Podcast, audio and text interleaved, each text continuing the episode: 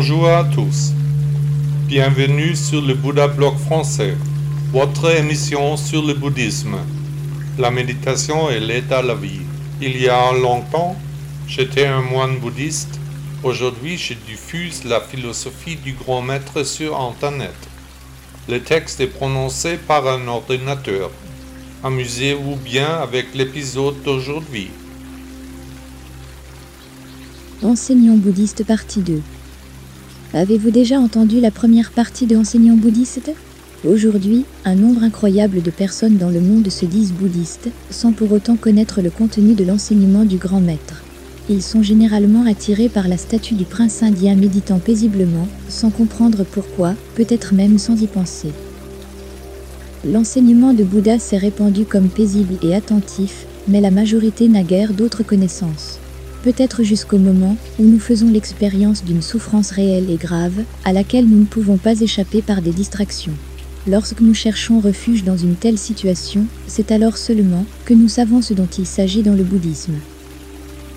Et ce n'est qu'à partir de ce moment-là que nous pouvons l'enseigner aux autres. Pour être un enseignant bouddhiste, il faut d'abord reconnaître et surmonter sa propre souffrance. Il faut d'abord se sauver soi-même avant de pouvoir aider les autres. Il est essentiel de reconnaître que tout est éphémère, que rien ne peut être conservé et que les attachements sont donc inutiles, car impossibles.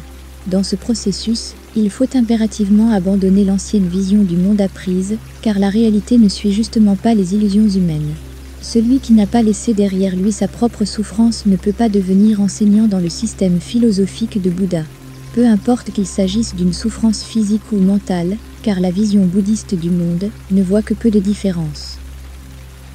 Les locuteurs de la doctrine bouddhiste sont, nous l'espérons, éveillés, ont couplé leur être avec l'univers, ne sont plus détachés. Pour les contemporains en quête de spiritualité, il est infiniment difficile de trouver ici le bon guide, à savoir un enseignant qui ne poursuit pas d'agenda personnel, qui n'a pas d'objectif propre, qui ne se sert pas simplement des gens pour obtenir de l'argent, du pouvoir, du prestige, de la richesse ou du sexe. Comment reconnaître un véritable orateur spirituel, quelqu'un qui n'est pas un simple vendeur comme un représentant, mais qui veut aider les gens, bien que, selon Bouddha, il n'y ait rien à aider? Point d'interrogation tout simplement par le fait que les cours, les retraites ou les séminaires coûtent cher. Celui qui vend ses prestations, comme s'il s'agissait d'une bière aigre à un tout autre agenda.